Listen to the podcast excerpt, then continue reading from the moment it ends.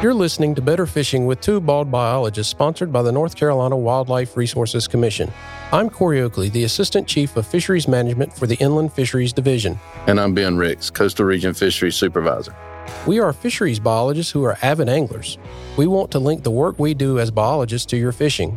Our goal in this podcast is to use the information we have as an agency to help you catch more fish and learn about our state's great aquatic natural resources.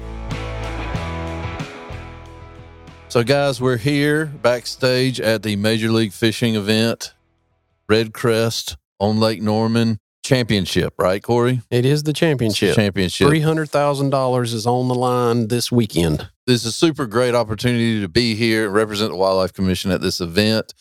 First thing we're going to do is we're going to talk to one of the founders, Gary Klein. Yep. We're going to see what he has to say, talk to him a lot about bass fishing and bass fishing in general, and then we'll go from there. And then we're going to have other anglers that are going to come if they get cut in the tournament or if they're just around. Some of them may not be that happy to talk to us. They might not be that happy. They'll like to talk to us, but Yeah. they won't like the fact that they're not still fishing. And we are going to try to snag the one and only Kevin VanDam. Hopefully, we can get him on the podcast. Hopefully. That would be awesome. That would be awesome. We'll see where it goes. But yeah, so REDCREST is a great event. A lot of people are here. There's just a lot of vendors here, but there's just a lot of anglers here. And that's just a really awesome place to be. We've had a fun, we've only been here for a short period of time and we've had a lot of fun with it. Anytime that I can talk to a couple thousand anglers or more, I'm thrilled. And there's definitely a couple thousand. right now, there's a couple thousand here. This right. is insane. That's right. All right, guys, we are backstage at the Major League Fishing event, REDCREST. It's the big event for the year for this league, and we're really honored right now to have Mr. Gary with us. So, introduce yourself if you don't mind. Well, thank you, uh, Gary Klein. And, you know, most people across this country know that I'm just an angler that loves to fish. Well, that's a good thing. That's a, we're anglers that love to fish too. We just don't get paid for fishing. Uh, well, I tell you, you know, that's one of the really cool things about this sport. I meet so many great people across this country. The main thing that we all share at whatever level that we enjoy our fishing, whether it's off the bank, in a tin boat with the family once a month or twice a month or four days a week, five days a week. yeah. we all share a passion for fishing. Yeah. That's something that I've been involved in my entire life. I don't remember the first fish I ever caught. I saw a lot of pictures when I was very young, standing on the banks. I was probably five, six, seven years old, you know, with the bobber, Oh, yeah. you know, Oh, yeah. catching sunfish and catfish. And, you know, to me, fishing doesn't just have to be about what I do bass fishing, because there's so many species across this country that are pretty intriguing to me. And they're a totally different fish to catch. Yep, absolutely. I agree. I have what I like to do.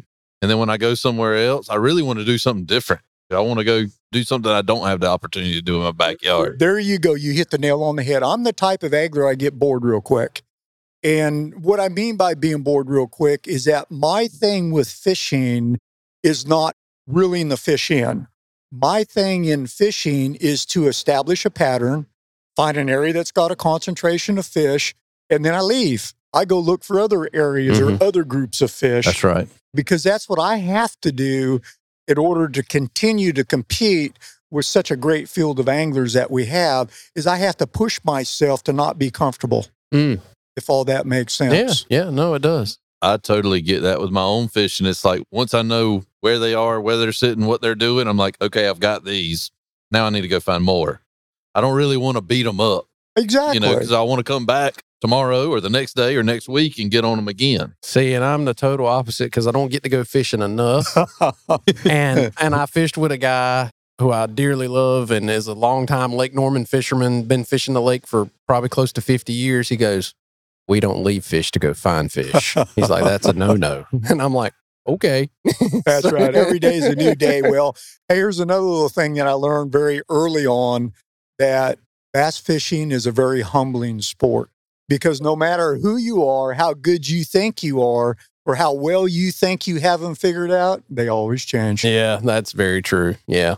Yeah. I tell people, you know, your guys are out here fishing Lake Norman today, all this weekend. And I've fished Lake Norman a bunch. In my working for the commission, I've done work where I've fished on Lake Norman to catch different species. And that place can be very humbling. Like you think you got it figured out, and the next day can be an absolute skunk. I mean, Yes. and you're just like, what happened? And like the conditions are the same. Like the conditions really didn't change, but the fish have just done something completely Mhm. different on you, you know, which intrigues me about fishing, you know, that they're always doing something different. And I tell people a lot of times, it, for me, it's not necessarily about the fight getting them to the boat.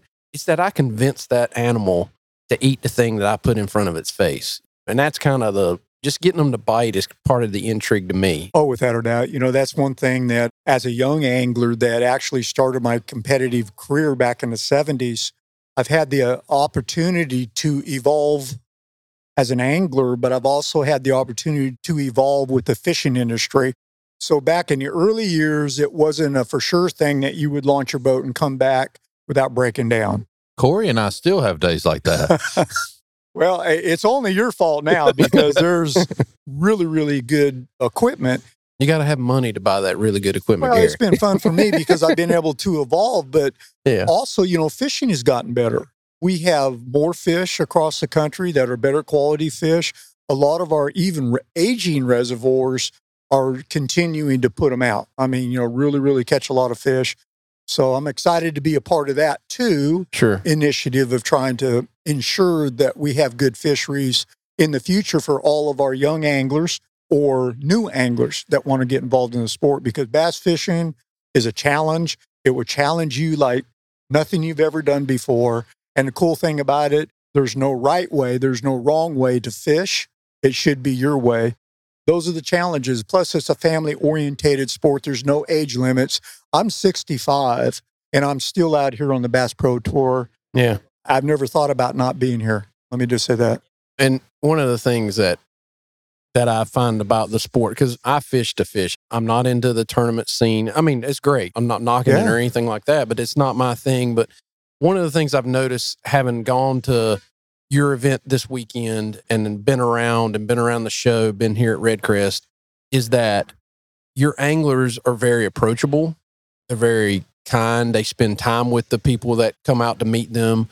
Uh, You don't see that in every sport. You don't see that time being spent by anglers or by other sports figures that we have in the public, you know?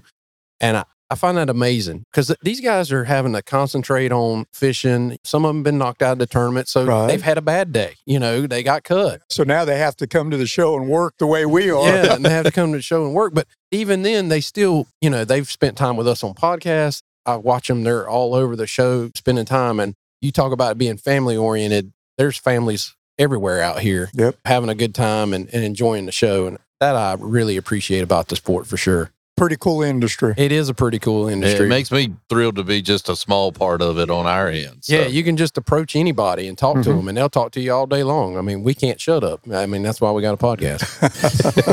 So we understand you're the one of the founding members of Major League Fishing. Tell us how Mhm. that came to be, why you did that, all that kind of stuff. Well, let me just start off by saying that where we are today, we're evolving. I have always been evolving as an angler with the industry moving forward. But if you were to look at my background and where I came from and what I grew up with, I got to the point where I couldn't see it elevating. I couldn't see it going anywhere other than where we were. We had a core base of fans that were diehard anglers, which is fantastic. We've always had that hardcore base, which, you know, they're all here in the building. They're all just super, super people.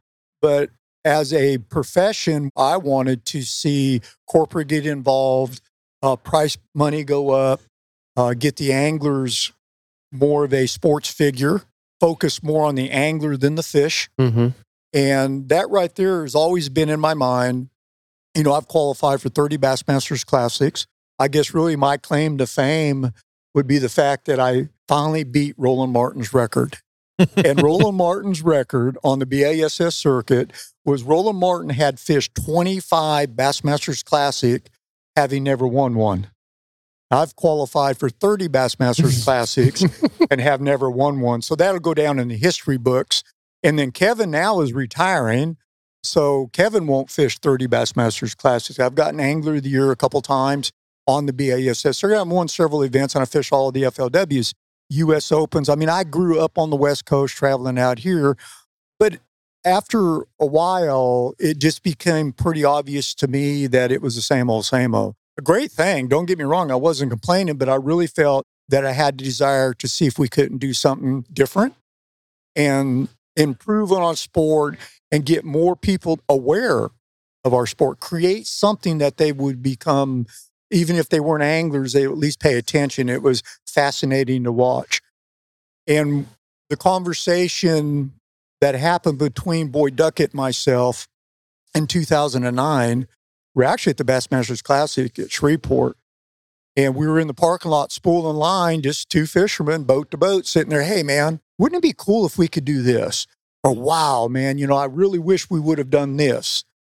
And that conversation after that event picked up. And we said, hey, let's try something. We had no idea, but let's try to put together a, a small group of anglers that were willing to invest their money and invest their time with no reward for the time, but just let's just all kind of go all in on trying to do something for the future. And in 2011, we had created our very first TV show and we had the Major League Fishing Cup event Mm-hmm. on Lake Amistad. And that was the beginning of our venture. It still continues today as we evolved. But even leading up to our first event, we knew that we had to have a media partner because this group of anglers couldn't afford to buy the airtime. Sure. And uh, of course, we had to bring other people in. And the two that we brought in at the very beginning was Jim Wilburn and Don Rucks. And those two guys are, I mean, there's no way that we would be where we are today without them. I think, like anything else in life, you surround yourself with good people. Sure. And we were doing that. So we took our concept, and we hadn't even shot a pilot, to the head CEO at the Outdoor Channel. Timing was everything. And it just so happened that they were looking to become number one with their network in fishing, like they were in hunting. So they had a desire to go down this pathway with bass fishing, competitive bass fishing. And it just timing was perfect. So we actually had a really good meeting and came to an agreement without, they've never seen a pilot. And it was just the ideas that we were throwing at them are outlined and they really liked it. So then we partnered with the Outdoor Channel. And even today, the Outdoor Channel is still a 50 50 partner with Major League Fishing. But what happened is that the Outdoor Channel was purchased by KSE, Kroenke Sports Entertainment. And we're like just part of that purchase because it was a pretty big purchase across all those platforms.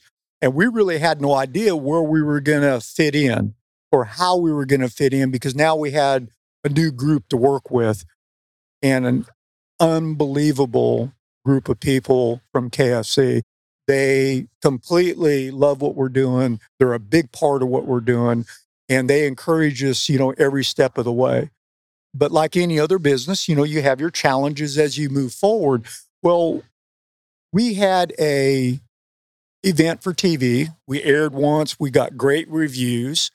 So the following season, we aired two events and had great reviews, but we were only fishing with 24 anglers. And we felt we had to expand, so we did.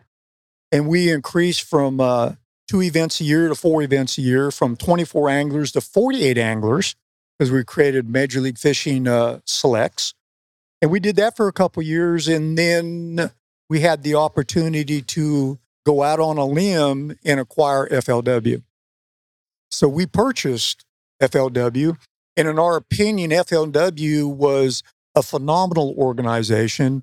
Uh, already had the network of tournaments across this country that were very well recognized, but the FLW brand was kind of going away.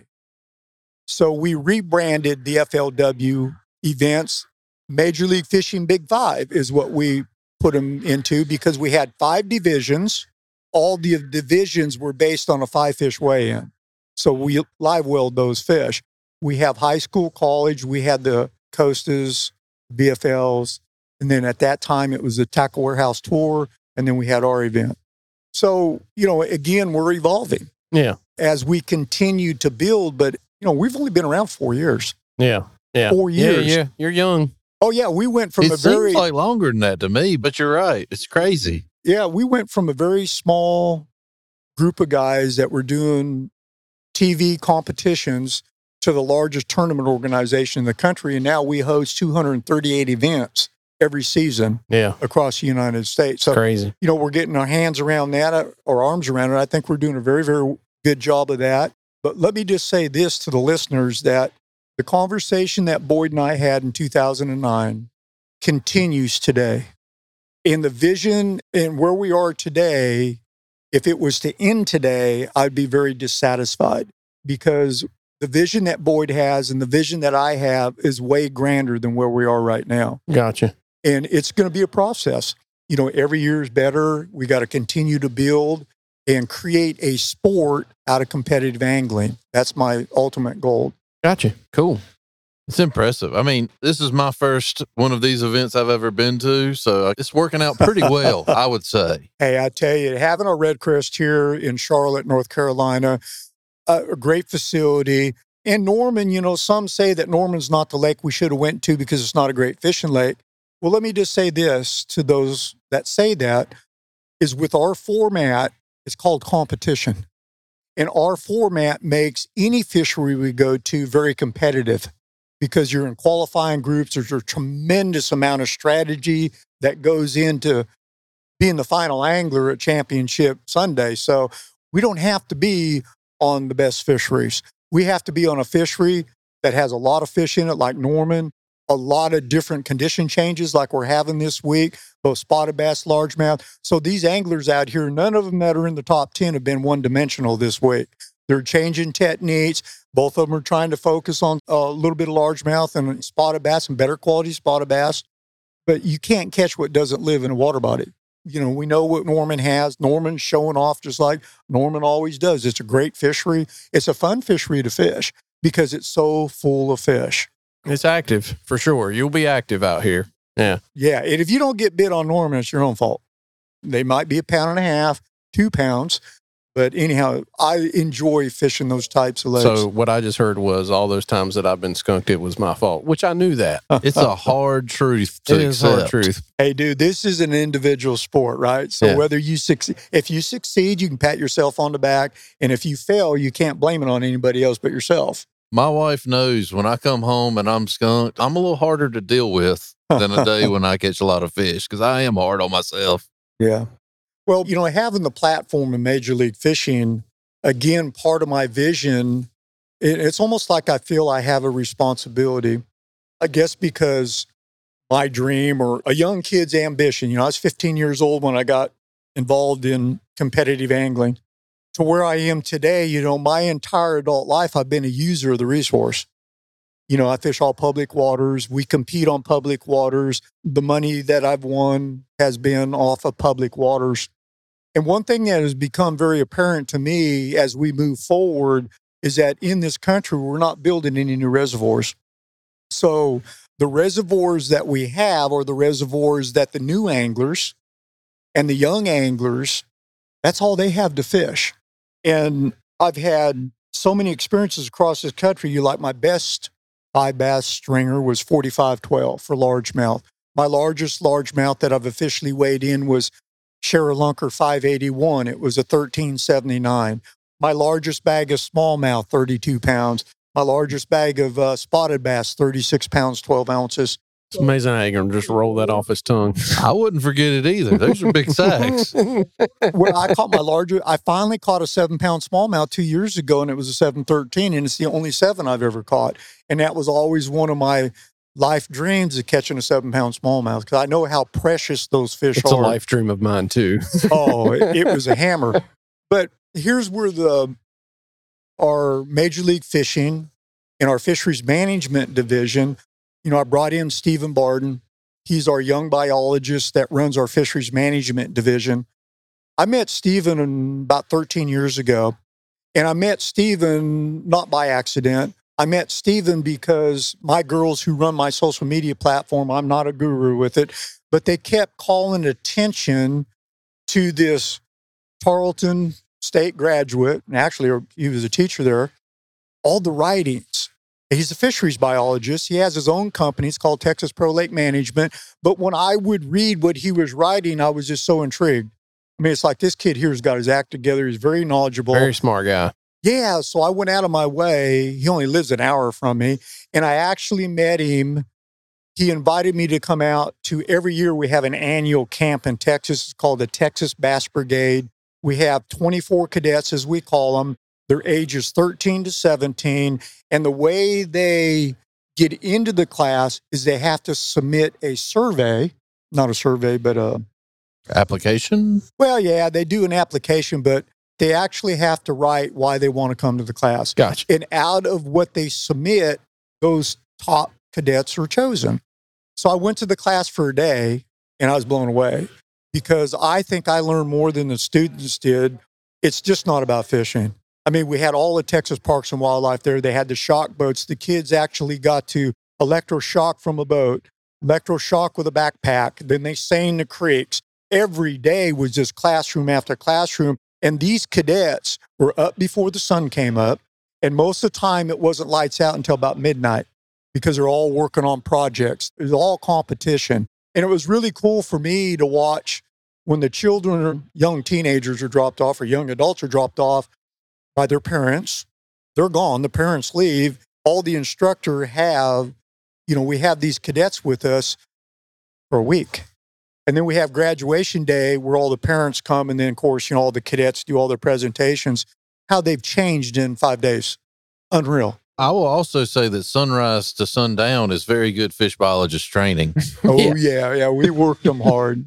But anyhow, that's how that relation started. But his vision with fisheries across the country was intriguing to me because it's never been done before. Yeah.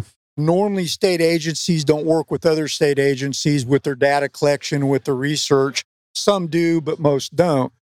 And Stephen, who is very well connected in that community across the country, was saying, hey, you know, and we started really trying to focus on what could we do. And then, of course, the other thing I got caught up in is when I created the format for Major League Fishing, it was catch, weigh, release. I did away with the blast off in the morning, you know, trying to race back to weigh in. And I didn't want to live well any fish. So we didn't transport fish. We didn't pull fish off the beds in the spring. We caught them. Our fish averaged 24 seconds out of the water. And we were really starting to recognize how important that catch-weigh release is for the future of the sport. And it was very conservation minded. But yet, I felt that if anybody really opened up the book and you know looked beyond the cover of Major League Fishing, that we had no fisheries department. You know, it was just the format was really cool. So I saw a need with Major League Fishing to have a fisheries management division. And that's where I brought Stephen Barden and myself in, and we created the Major League Fishing Management Division. You know, and we're partnered with Berkley Labs, one of our biggest supporters. And of course, you know, I've been a Berkeley angler for quite a few years, but what our main objective, our main goal is, is one of the unique assets that we have with Major League Fishing is our data collection. I have the data on every scoreable bass that has ever been in in a Major League Fishing event. And that data that we collect just one week, and we're collecting it here on Lake Yep, Norman, yep. that data collection is very important for the state agencies because when they electroshock, it means man hours, equipment, time on the water, and they cannot collect that amount of data that we do in just a week. So, what we have done with that data, working with the state agencies, is allow them access to all that data. And we're trying to bring everybody together because here's the bottom line, folks that as an angler that's been a user my entire career, I've had a very good career. You know, BASS is what I grew up on. I've had the opportunity to create Major League Fishing and continue to pursue. But the one thing that I realized that we've got to make sure that we maintain and ensure our fisheries across this country. And the only way we're going to be able to do that is bring everybody together, educate, let everybody understand what everybody faces, and create a network where everybody kind of works together. Everything that we're learning as we move forward with our programs should be accessible to everybody else, all the other state agencies that want to mimic or create, or if they've got questions. For example, a month ago, maybe a little bit over a month ago, Stephen had our fisheries management division, Major League Fishing. We had the first ever teleconference. Oh yeah, I was there. Yeah. Yeah, I was there. We ended up Yeah. with, I believe, we had 22 states and like 86 fisheries biologists that were on that call. That's never been done before. Never been done before. And I want our management division to be the place that if anybody's got a question, they can pick a phone up, call us, and we can get it going. I'll chime in and say Steven's been a great help. And Steven's a good guy. Steven's, like I mentioned before, very intelligent, very smart fish biologist. Yeah, I mean, I, I know when this is all said and done, he gets back to his office and he can parse through all the data that's in front of him because they've caught a lot of fish this week. You know, we'll end up seeing all that data. And that's a very valuable resource. And we had this conversation with Kevin VanDam earlier in the week. What we as state managers are really looking for, particularly from anglers and from professional anglers as Mhm. well, it's all grouped Dude, together. we're all in this together. We're all in this together. One of the things that does excite me, and I think your tour has pushed this quite a bit, is that conversations with state biologists, federal biologists are happening more and more. Whereas 20, 30 years ago, anglers and biologists really didn't talk a whole lot to each other. no. And there are things to learn on both ends of the spectrum. There's things that anglers don't know that we know, and there's things that biologists don't know that anglers know.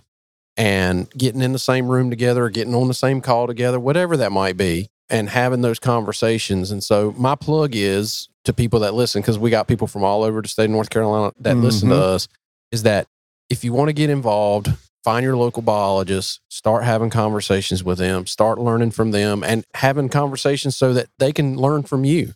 It's a two way street, and it does take all of us. I 100% agree, Gary, that in order to conserve fisheries in the future, we got to educate ourselves. We got to be smart about what we do. That's the only way to move the conservation forward into the future. Oh, exactly. I mean, you're so correct on that. And I tell you, as an angler of my age that's been involved in this sport for as long as I have, dude, it absolutely blows me away with the information that the biologists, the fisheries people that I've met across this country, which most of them, if not all of them, are outdoorsmen. Yeah, they fish. Dude, they love to hunt and fish Yeah. just the way I do. And their passion for what they do is just the same as what my passion is for what I do. we just took different career paths. exactly. you took totally. the smarter one. We took the No, dumber no, no, no, no, no, no, no, no. and we said that in one of our very first podcasts last year when we were talking to another bass pro. We said we wanted to have a career in fisheries, and there's only but so many ways to do it. And this was the path that Corey and I took. Exactly. Yeah. But I would just like to see it across this country where we have biologists that are in charge of certain lakes where they feel proud. They got a big grin on their face. And I know that being a fisheries biologist on a public water body is tough because I'm a bass fisherman and those biologists listen to bass fishermen, but they also listen to other anglers. And you have to, how can I say this? How you, if you have a public body of water, you got to kind of manage it for multiple species for all different interests. And that's a tough road It is. because you got to find that neutral balance. We have to balance, and we say this on our podcast all the time. The thing that anglers always want from us is that whatever species they focus on, right, they want their lake to be great at it. Yep. And we tell them, guess what? Not every lake is great at everything. In fact, it can't be. Yeah. It's not possible. Like we can't be great at bass and crappie and hybrids and stripers and No. catfish and you know, you name all the species. Yep. You can't have 15 Yeah. trophy class fisheries Yeah. all in Now, the don't same get me wrong. place. There are some lakes that just grow fish and grow fish, and they are, but those are few and far yes, between. they are. Generally, the lake shows out on one species or two species as a whole, you Mhm. know. And as a biologist, we're going to take that and run with it. You know, we're going to manage for those few things because we know those things work great here. And so, yeah, you're right. It is a juggling act. And yes, we do, you know, not only are we at a at a bass event, we'll be at a striper event or a catfish event or Or a crappie event. crappy yep. event. We got to do it all. Yes. You know, so it definitely is a balancing act for sure. Yes, it is. And uh, I have a tremendous amount of respect for you guys that have to do that. Well, we appreciate that. We've probably taken up way too much of your time because you got you know places to. I, Well, I I, got to go. To, I got the kids down there I to go teach seen you at the show. Yeah, you're here with the Boy Scouts doing Mhm. mossback structures and Mhm. fishing line recycling things. And I have witnessed this weekend that the words that you have said are not just words. I have seen you doing it in person with those kids. So Thank I you. know you are Thank very, you. very, very passionate about it. I get it. Ben has witnessed it as well. We've sat really right across the hall. We've been watching it. We've It's been been a lot of fun across the booth from these guys. yeah, guys. we've been watching it right across the booth, and we can't appreciate you guys coming to North Carolina, having this event here, and trying to instill in our youth a conservation minded ethic. And we're all getting older, and it's going to take our young people to lead us into the future when it comes to conservation. But Gary, we can't thank you enough for being on the podcast today. Thank you very much. I appreciate it, and thanks for having me. It's been great. Thank you so much. All right, guys, we are backstage at the Major League Fishing event, REDCREST. And the first guy we are talking to today is Britt Myers. Britt, introduce yourself to everybody. Hey guys, uh, I'm Britt Myers, Major League Fishing Pro. Grew up in right in this Charlotte area, fishing Lake Norman, Lake Wylie. I actually fished my very first bass tournament ever on Lake Norman, and I can remember it like it was yesterday. And that's where I got the bug. But I actually live on Lake Wylie, and I fish Lake Wylie a lot. I've I've got two boys, one who's very smart, who don't care about fishing whatsoever, and the other one is just like me, and he loves to fish all the time. So we both, you know, we fish the lake all the time. We talk about Norman Wylie and all the lakes around, and uh, absolutely just love bass fishing. That's great. I'm excited to have you on. I did my master's research on bass tournaments, so bass fishing and bass tournament. Aside from being a fisherman myself, from a biological perspective, I enjoy talking to you guys, and, and it kind of harkens back to some of my graduate school research. So it's a lot of fun. We got a few questions we're going to run through and see what your opinions are. And just thank you again for staying here. Corey, you want to go down to the first question? Sure. So, in your mind, you do a lot of bass fishing. You bass fish across the country. What do you think are some of the issues that pose the largest threats to bass fishing right now? Don't softball us. No, no, no. I'm not trying to softball. I mean, a lot of it is just fish care, and there may be some guys from my home lake, but they have night tournaments, and every single Tuesday, you know, I know a lot of fish die because I may, or Thursday, because I may mm-hmm. actually, and this is not picking on any certain tournament organization, but it's every tournament organization. Like on Friday morning, I might go fishing and I see fish floating around there. So I just wish a lot of tournament organizations, especially the ones who have tournaments every single week, really work hard on stiff penalties, maybe reducing the penalty, especially the dead fish penalties whenever there's uh you start getting into later in the months, the hot Mhm. days, you know, Mhm. we all know that are catastrophic to fish. And that's, you know, some things. And then also you and I have talked, Corey and I, this guy spent like two, two and a half hours on the phone with me He'll do it. and he was telling me in his not perspective in his what's the word knowledge i guess you would say what's going on with the spotted bass because like lake wylie used to be just a tremendous largemouth fishery and it's not as much anymore. The spotted bass the alabama bass has moved in there and really changed things. So managing those are something that you know i'm sure you guys get sick of talking about but that's something i want to make lake wylie a better fishery. Where we live out on a lake, you can look across the lake and 20 years ago, white bass, largemouth were schooling. Everybody was out there catching them. Tournaments were 24, 23 pound bags. And my son doesn't get to see any of that. Yeah. So, yeah. but those are some of the issues, you know, just fish care, taking care of our resources, you know, and how can we all come together and which all across the REDCREST this week, they're talking about that Yeah. the F1 deal and all that stuff. But I love bass fishing and I want to see it sustain and and stay really good. It's not horrible by any means. I'd love No. it, dude. If I was if I wasn't here today and it's raining, it's cold outside, You'd be fishing. I would be on the lake for I sure. That's that. right. Yeah. But yeah, just to nerd out for a minute, because that's what Corey and I do about fish science, is you're absolutely right. The fish care is probably an increasingly important thing, especially when your water temperature is over about 75 degrees. And really, especially once you get into the 80s, it Yeah. definitely is a Yeah. could have a big impact on the, in a given And week. mortality goes up dramatically as water temperature rises, as we all know. Because you're, I mean, no matter how good a care you take of them, right, while they're in the boat, they are in a hot box while they're in the boat when the water temperature is hot and the air temperature being hot too doesn't help either. I mean, it's all part of it. Yeah. And our motto, in fact, we talked online yesterday with Marty on the air about moving fish. You were talking about Alabama bass and you were talking about one of the things you mentioned was white bass. Well, the reason white bass aren't here is another fish that got moved into the lake, which is white perch. And that's what eliminated white bass. And so when you move fish around, it does have consequences. And we try to tell our anglers all the time, you know, hey, try not to move fish. Please don't do it. One, it's illegal, but two, it has detrimental effects for sure. Right. All right. We'll move on to the next question. And to me, I like this question. What are some of the best things that are currently happening right now in the sport of bass fishing? What are we doing right in bass fishing? I guess maybe a good question. So what are you guys doing right? Or in general, either way. Some people don't like this, some old schoolers, but the new electronics, It's powerful. it's It is. powerful, Yeah. which also is contradicting because it helps people catch more fish. The more fish you have, the higher mortality rate of tournaments and all that good stuff. But for me, I've always been an electronics guy. And a lot of the old school techniques I have that I thought I was a little better than most people are out the window now because these electronics are so cool. But it's rejuvenated me. You know, when you can go out there and you can see a bass on a stump in 12 foot of water and you cast and he moves and you can chase him around the lake until you catch him. That's some mind blowing technology. So that to me is the coolest thing. But on the flip side of that, the learning curve is so much quicker. You, know, Yeah. you see a lot of younger anglers now where they just go straight to those electronics. They catch them like they've been doing it for hundred years. They've only been doing it for two, three years. Sure. Yeah.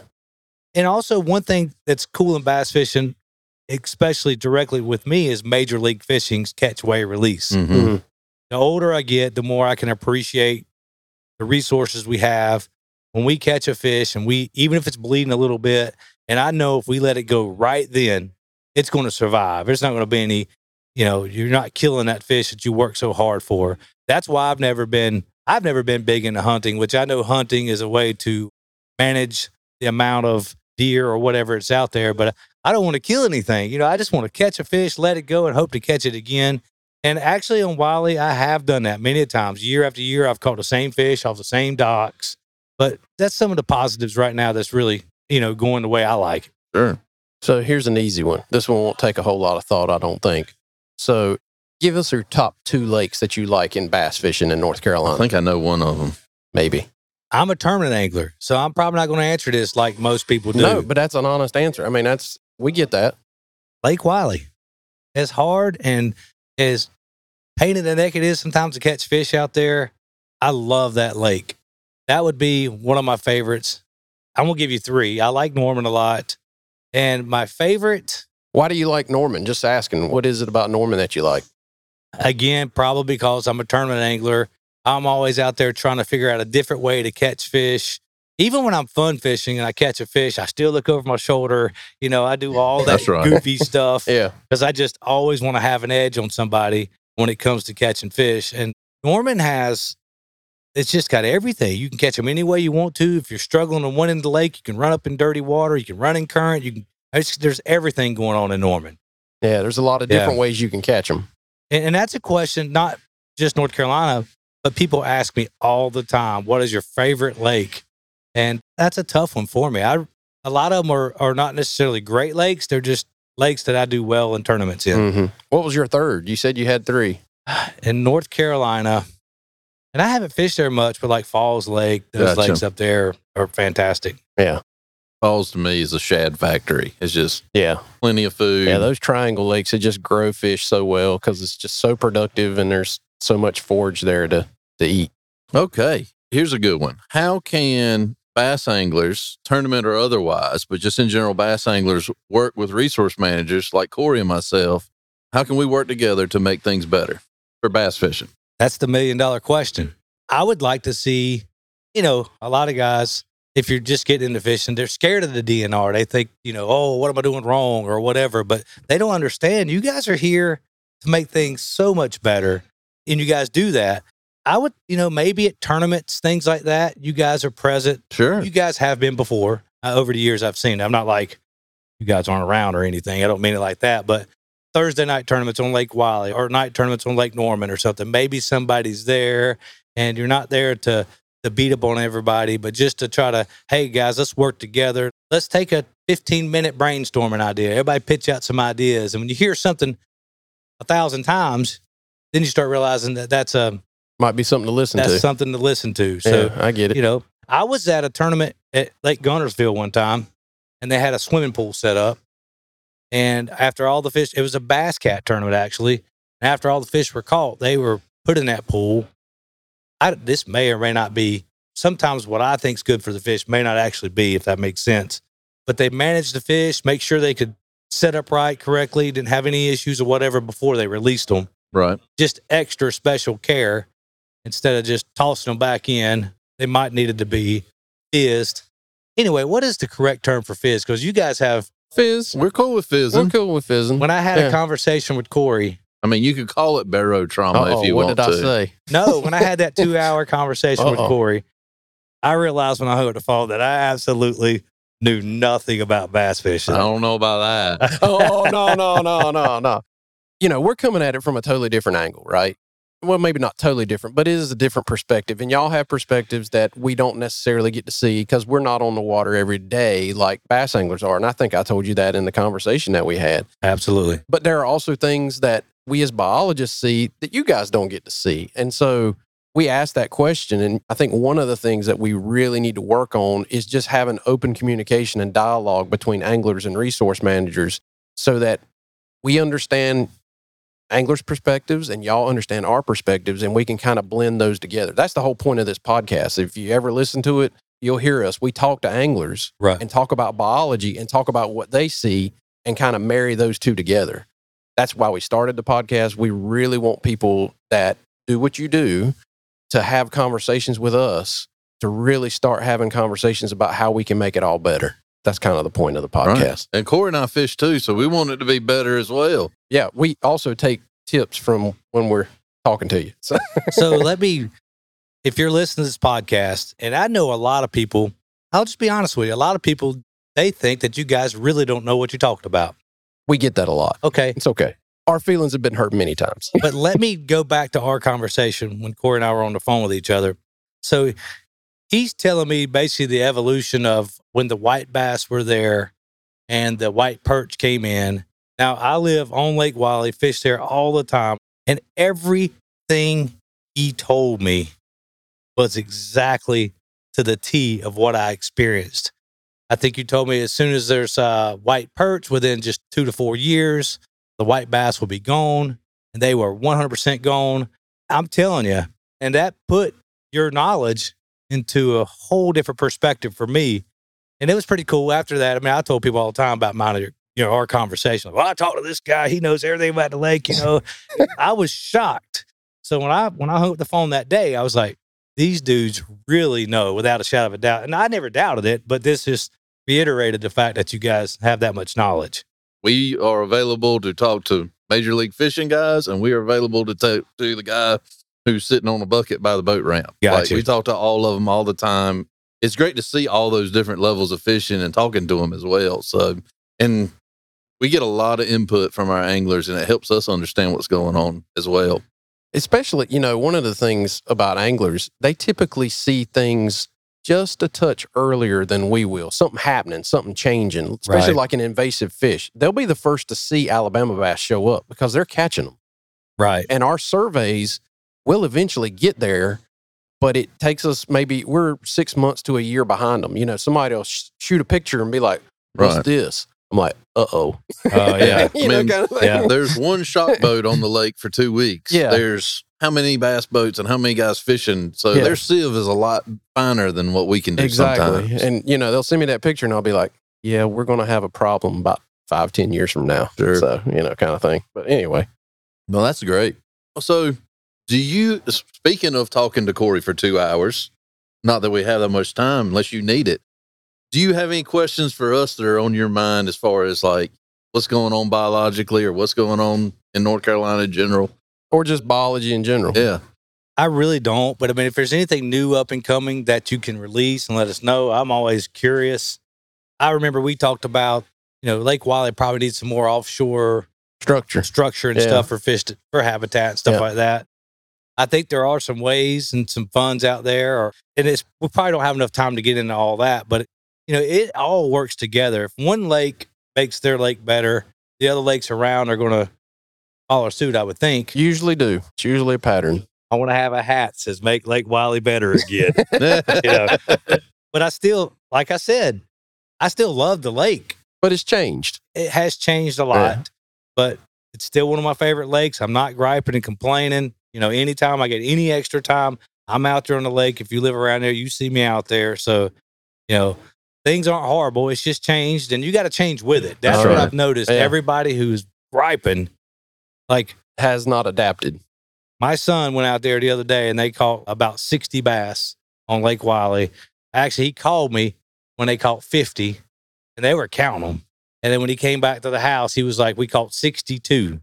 And so it's just a testament. The fish are there. They're just different depths. They're different than what they used to be. And still love the lake.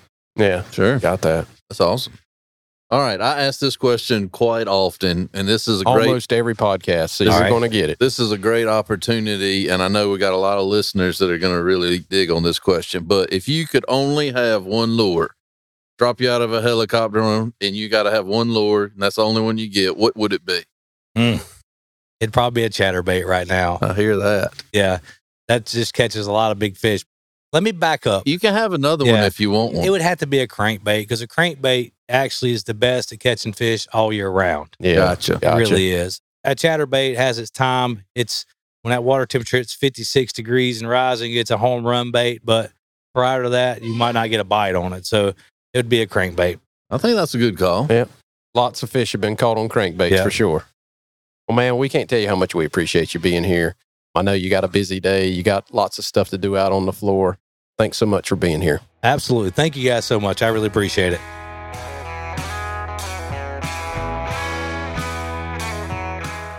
all right guys we're here with marty robinson again we're at the uh, major league fishing event REDCREST in charlotte the event's on lake norman marty why don't you introduce yourself Well, you know, like you said, I'm Marty Robinson, Bass Pro Tour angler. I've been a on a professional tour, I guess, now for probably the past. My wife has to remind me every day. I think it's 16 or 17 years. It's been a while. You know, some of that was on the on the Bassmaster Elites, and then obviously when uh, you know Major League Boyd and Gary created Major League Fishing. You know, that was probably four years Mhm, ago, right. maybe, or five years ago, something like that. Been fishing it ever since. I do fish some of the uh, tackle warehouse invitationals with my son. My oldest son actually fishes the invitationals, and I do get to fish a few of them with him. But sounds fun just an avid fisherman, and I got a plumbing business back home in South Carolina, so I do a little bit of commercial plumbing as well. sure Never know when you need a plumber. Well, you do know That's when you need a plumber. you generally know Yeah. when you need a plumber if you're in his hometown, call him. He might be able to hook you up. Yeah, that's right. Yeah, most of my revenue comes from plumbing, and uh, you know, I cash a check every now and then in the fishing field. Well, that's all right. it's not a bad life. No, no.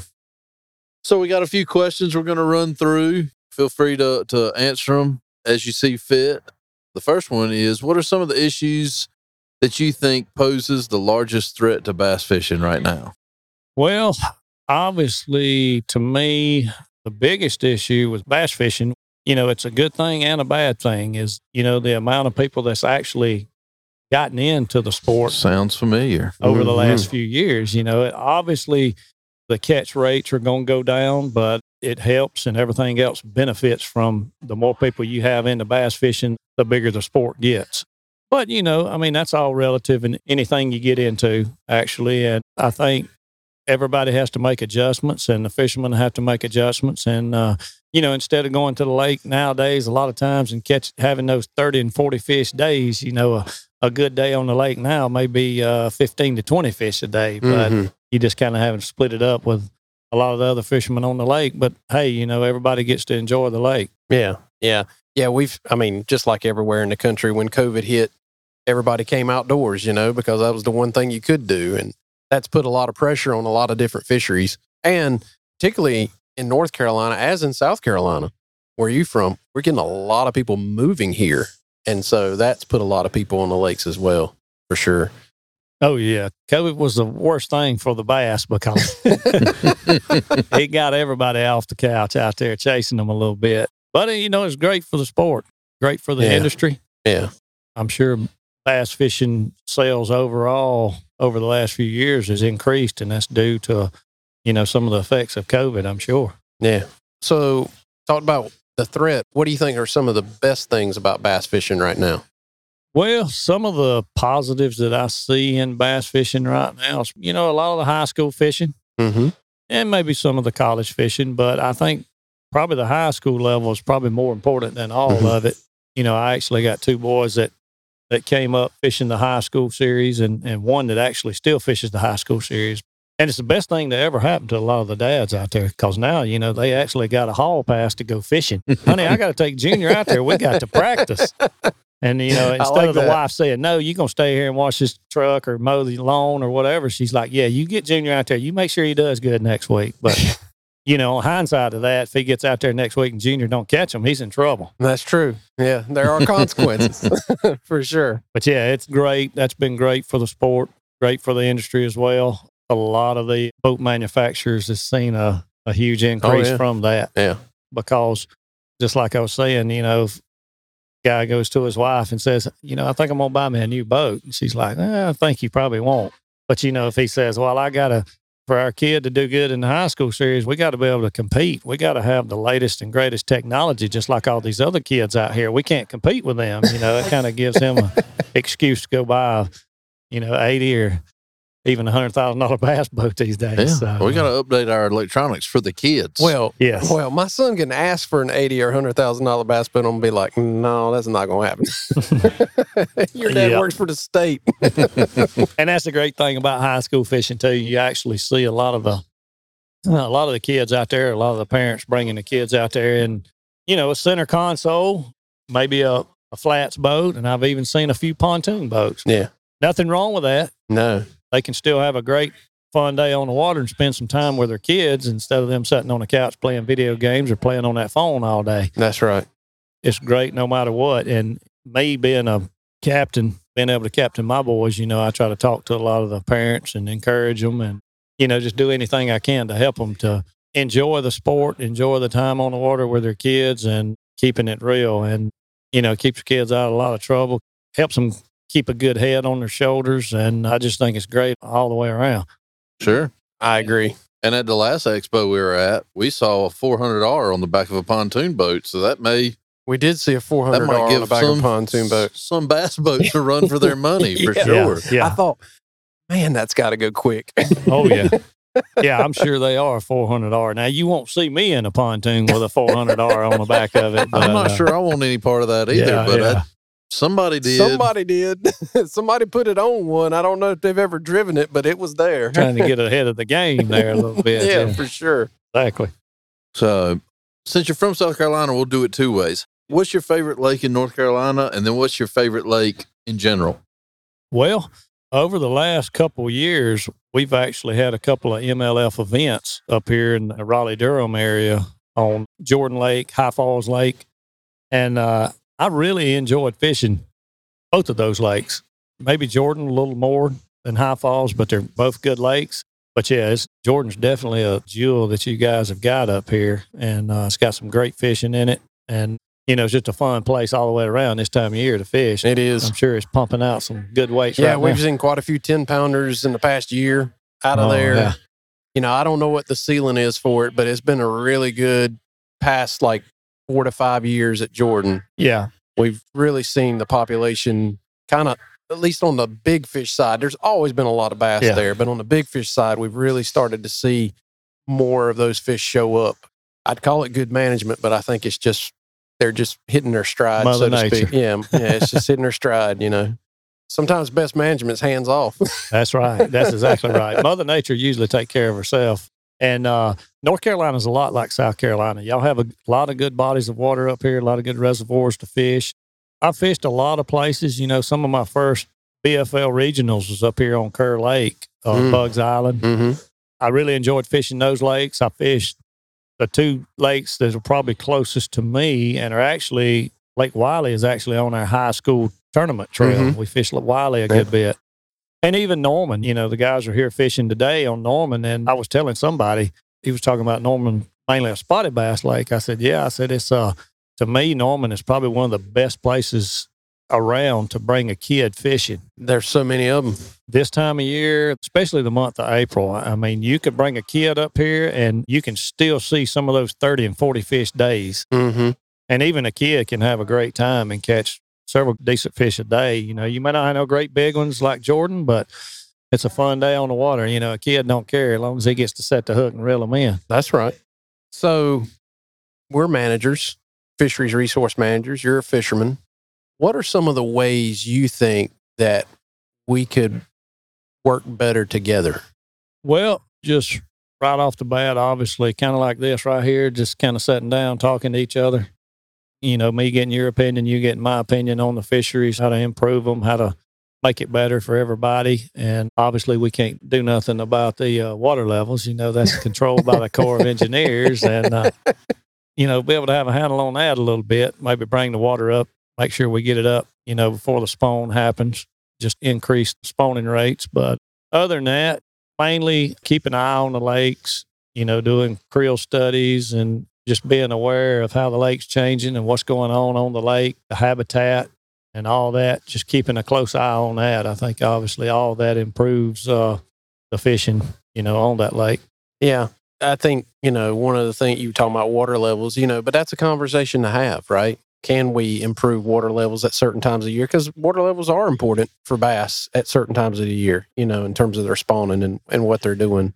So, you know, those are conversations we need to have in the future to try to help manage some of these lakes a little better, oh, especially yeah. ones that are flood control and where the water can go up and go down. Some lakes, like like particularly at Norman, you know, where you got all these homes and residences that line the lakes, you really can't do a whole lot to those water levels. And they're run by energy companies, which is a little different too. So Oh, yeah. a little bit of a different beast. They have a different program that they're doing there. Oh, yeah. You know, power kind of governs everything on that. Everybody's got to have power. We got to have lights on. Nobody wants the heat. We need it right now. We need it right now to record this podcast. Yeah, So- exactly. but yeah, I mean, that's super important. Obviously, I think up here, you know, around home, I'd say April's probably the prime time spawning month. I'd say Mhm. it's probably similar up here. It is. It is. your area.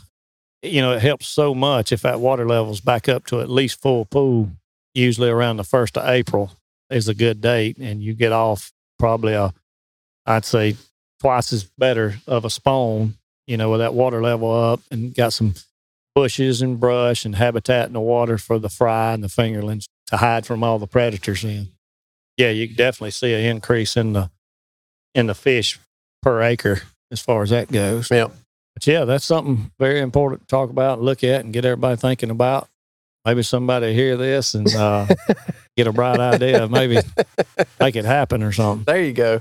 It's what we're trying to do, right, Ben? Trying to make things We're happen. trying to get bright ideas. we're trying to get bright ideas. That's what we do. Every once in a while, we might have a bright idea. Every Oh, once in a while. Yeah. and you know, you also got a lot of these companies, uh, maybe a couple of them here. I know there's one at the show, probably, I think it's called Mossback Habitat or something. Yep. yep. We use those in North Carolina. You know, those are great projects to help lakes and stuff. And I know Gary Klein is a part of that program and really works with those guys closely. And, you know, anytime you can put more habitat in a lake, I'm sure that don't do nothing but good for it. Well, we did a project. Mm, man, that project's probably at least 10 years old or older now. Now, yeah.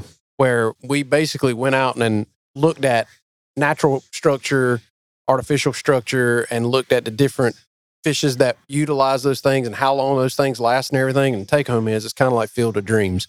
If you build it, they come, Yeah. you know, kind of thing. And I mean, yes, the natural structure, which will hold fish a lot tighter for quicker, Yeah. but it two years down the road, it's gone, you know, kind Yeah. of thing. Whereas that artificial structure, and it's getting better and better. Like people like Mossback that have done research on it, you know, they've designed things a little better. So that structure is getting more complex. So it's holding fish. So we use that in North Carolina. A lot of other states use it too. You're right. It's probably one of the more important things we can do as fisheries resource managers is provide habitat for the fish and for the anglers to utilize as well. It works both ways. That's right. That definitely. And another super important thing is water quality. to me, that's very important because a lot of times you, can look at a lake and think it's in good shape and the water quality may not be great. You know, there may be some industries or something upstream dumping some bad stuff into the lakes, and that can really hurt a lake. So I think water quality is a huge deal. Just pay attention to what's running off in your lake. Yep. I agree with that as well. 100%. Fish need water and fish need clean water. Yep. Right? Oh, we, yeah. try, we try Yep. to say fish need water at least one time every time we record these things. Yeah, there you go. Yeah, they need they need water. You know, got to have water to swim. don't you? That's right. And uh, you know, just like in Florida, you know, a lot of the Florida events I fish, you know, Harris Chain, St. John's River, places like that that I've been that's got natural springs. What I've noticed is a lot of the bass, whether it's instinctive or they just can tell that the water quality in those areas is really good. They're not the only fish that knows that. They will sit in a spring head. yeah. Yeah. And they really go back to these areas. A lot of them are actually born there or hatched out there. And it's instinct. They will actually go back to those areas and spawn to reproduce just from instincts. And I got to thinking about that. And that's probably due a lot to the good water quality at the head of that spring. Oh, yeah. Bass is one of them, but there are a lot of species, and particularly in the southeastern United States, that utilize springs, whether it be in reservoirs, rivers, wherever. They utilize springs a lot. That's kind of where they hang out. And fish typically, you know, when they're doing the spawning ritual, they actually try to stay out of the current most of Mhm. the time. But if it's a spring fed, if it's the current coming out of a spring head, it doesn't seem to bother them. Hmm. You know, That's so interesting. Generally, that's gentle enough. It's not like a torrent. There are some powerful springs out there, but yeah, you got. I know you got Salt Springs on the St. Johns River. It's actually on the west shore of uh, Lake George, and I think that spring head has. I read the sign one day. I think it's so many millions of gallon per minute coming out of that Wow. spring head, and those bass just funnel in there. The bass, the manatees, everything Everything loves congregates at those Yeah. areas Yeah. just for the water quality. Yeah. And probably has a lot of nutrients coming up out of the ground like that in it. it. Does. So, do you have any questions for us? We'll ask a biologist moment if you have any. Yeah, I got I'm made of questions right now. Perfect. How many creel studies on a certain lake do you do in a year? Probably. So generally, creel studies usually last a year Okay. on a particular body of water. Like, well, for instance, we might pick Lake Norman to do a creel study on, Uh-huh. and we will do that throughout the entire year for the most part. Sometimes we don't, but for the most part, we'll do it during a 12 month period okay. because we're trying to look at angler behaviors in each season. okay. And so, generally, when we pick a body of water, we try to focus on that body of water for a year. Then we'll move to another one. Does that include a couple of electroshock or whatever studies? Or? That's different. So the creel surveys in our when we say creel surveys in our mind, what that means that is talking to the fishermen. that's talking to Yeah. fishermen, Angler surveys. angler surveys. Yeah. And so a biological surveys, now we do multiples of those. We do those throughout the state every year. Now we don't hit every body of water every year. We kind of have them on a rotational basis. Gotcha. But we try, like for instance, with bass, Yeah. what we try to do in North Carolina is we generally try to hit it at least once every three years because bass in general are fairly stable. The population movements are not that rapid. So every three years is good enough to catch what's going on, I if that makes any sense. But that's how we try to set them up.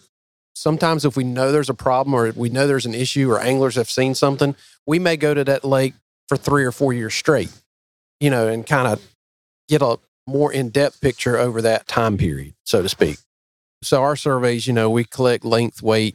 A lot of times we're collecting age data off of fish, Fin clips. fin clips. We do a lot of genetics work. So, across the entire state, we're taking fin clips of just about every species of bass that we have.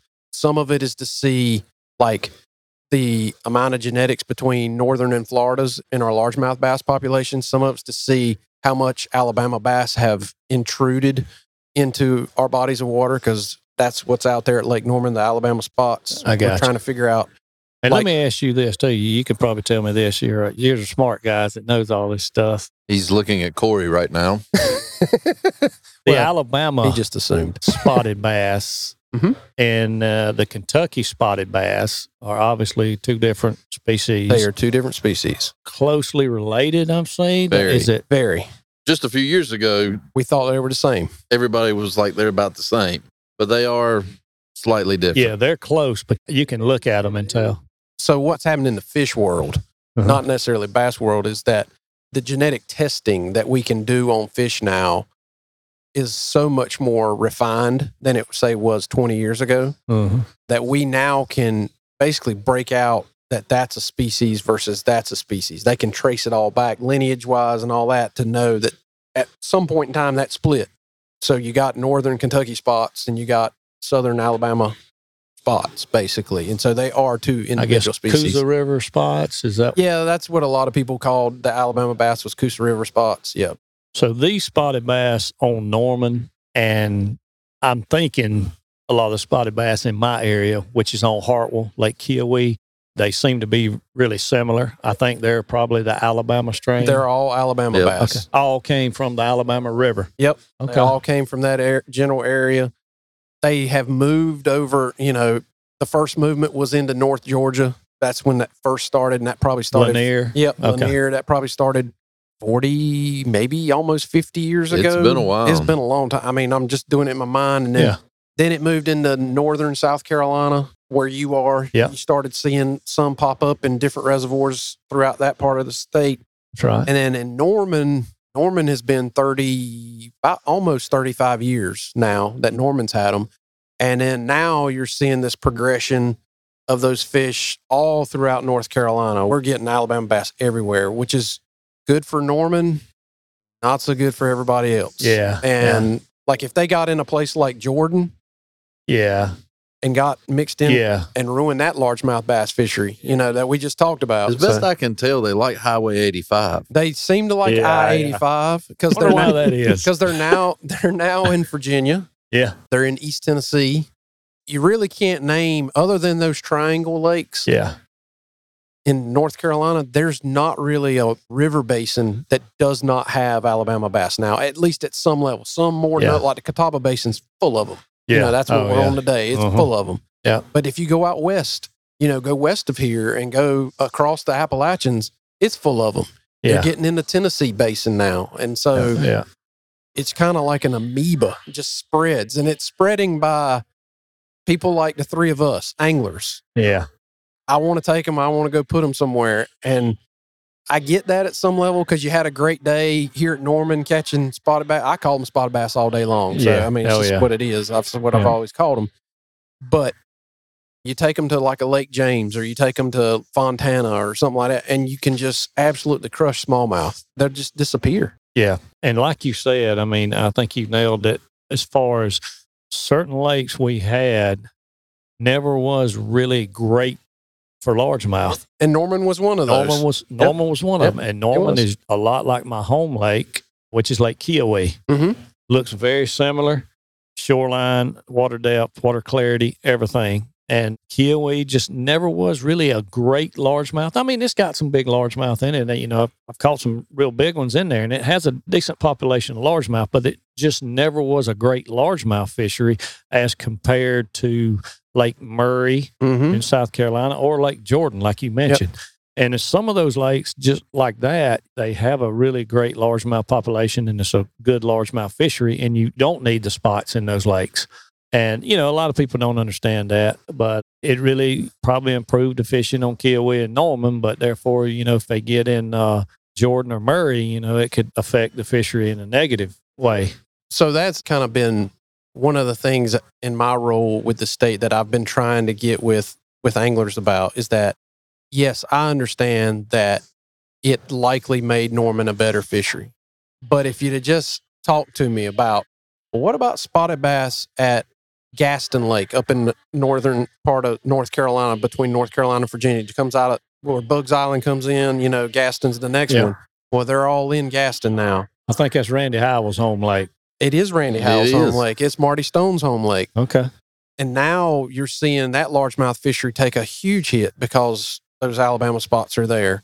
And that's my whole point is if we could just talk together, you know, Yeah. before somebody does something like that, you know, Yeah. It would be so much better because I'd be like, okay, I understand what you're talking about over here at Lake Norman, but over here, Yeah. we really don't want to do that Yeah. because it has such a detrimental effect to the population. Exactly. And it did. It had a detrimental effect on uh, a lake in South Carolina, Savannah River Lake, just below Hartwell Lake, Russell. Yeah. Uh, Richard B. Russell back in, you know, I remember in high school, when I was in high school, late something and early something, you know, late 80s, early 90s. Lake Russell, man, was an awesome largemouth lake Yeah. and uh, had some great big ones. And a lot of times, you know, it may take, I remember a tournament, it took like 34 pounds to win, and Mhm. big fish was like a 11 or 12 pounder. hmm It was full of timber. And any tournament you fished on that lake, especially in the spring of the year, I mean, it was going to take anywhere on a bad day 20, and on a good day, maybe as much as 30. Hmm And now when you go down there, you know, you can win with 12 to 14 pounds. It's Yeah. all spots. It's changed so uh, much. And that's one of the things about spots as they've become invaders, because that's what they are. They're invading a new place, is that they over reproduce so much that they can't reach any real. It's not to say that there's not a four pound spot or a five pound spot, but the bulk of them, just like at Norman, just like you guys are seeing here on TV, the bulk of them are in that two pound, maybe three pound range, and that's about it. And they don't really seem to get any bigger than that. And we got case after case after case after case after case where we can show that to Oh, people yeah. if people would just ask and listen. That's and we got to do a better job of sharing. and you can watch the tournament results and and you can see it you know you'll have a lot of people say well man it's that late you know it's just off it's just off Yeah. but i mean if It's been off a while you now. watch every tournament and you know the weights are similar you know that's what the lake has to offer at That's that it. time That's it. And I tell you one other thing about South Carolina in particular, with the introduction of Alabama bass, was we are now going to see potentially in the state of South Carolina, particularly in the upstate part of South Carolina, extinctions of species of bass that are only native to basically what Georgia and South Carolina for the most part. Things like Well, our bass, the Bartram's bass, the Bartram's bass in North Carolina. just a little, we little got bit. a little bit, but you have a lot of it in South Carolina. They were all a group that was called the Red Eye, red eye You know, yeah and Tallapoosa's another one. Shoal bass is another one. yeah you got uh is it Suwannee of Georgia or is that out Texas Florida That Florida? I don't know Florida, where all Georgia. of them are. on the Panhandle. Yeah, on the Panhandle. That's where I it's at. got you But those species of bass, because of that introduction, because they're all in the rivers now, they didn't stay in the reservoirs. yeah These spots are out, out in rivers now. Those fish are probably 20, 30 years from now, probably not likely to exist. And they only exist in that part of the world. They don't exist in East Texas. They Yeah. only exist in South Carolina and parts of Georgia. So that's probably the, well, not the one, but the one thing that we're going to probably miss the most is that there'll be species that don't exist anymore because of this. oh yeah yeah So I got one more question. We'll let you go on with your day. And thank you again for being on here. We're talking with us. If you could have one lure, We ask everybody. yeah, this. we ask everybody this question. Dropped out of a plane to a reservoir, You got to catch a fish. one lure, you got to catch a fish. we can't tell you what time of year. Don't ask us that. well, you know, 10 years ago, I'd say a big jig, you know, a big half ounce green pumpkin jig with the big trailer on it, you know, but fishing nowadays, I'm going to say probably, oh, uh, Buckeye spot remover head with a little zoom trick worm on it. That's Mm, probably be my Two votes for trick worm That's today. trick worms. that trick worm is a nasty bait, son. And these old spotted bass out here on Norman, They like it. they like it pretty good. Sure. So, uh, old shaky head's hard to beat, man, nowadays, especially Yeah. to get you a bite. And it'll catch a big fish. You know, a lot of people always have thought you throw a shaky head or something, you know, small when you want a little fish, but it obviously appeals to big fish as well. Yeah. Sure. Well, we can't thank you enough. We know you got plenty of things you got to do today because this is what the show's all about. You got to go around and meet and greet, shake hands, all that good stuff. But we really appreciate you being on the show today. Yeah, I really enjoyed it. Uh, learned some stuff too, you know. Well, maybe we'll have you on again where you can ask us all the questions you want to ask us. Yeah, there you go. That sounds like fun. Thanks so much. Appreciate it. Thank you for listening to the North Carolina Wildlife Resources Commission's podcast, Better Fishing with Two Bald Biologists. For more information, please visit ncwildlife.org or email us at twobaldbiologist at ncwildlife.org.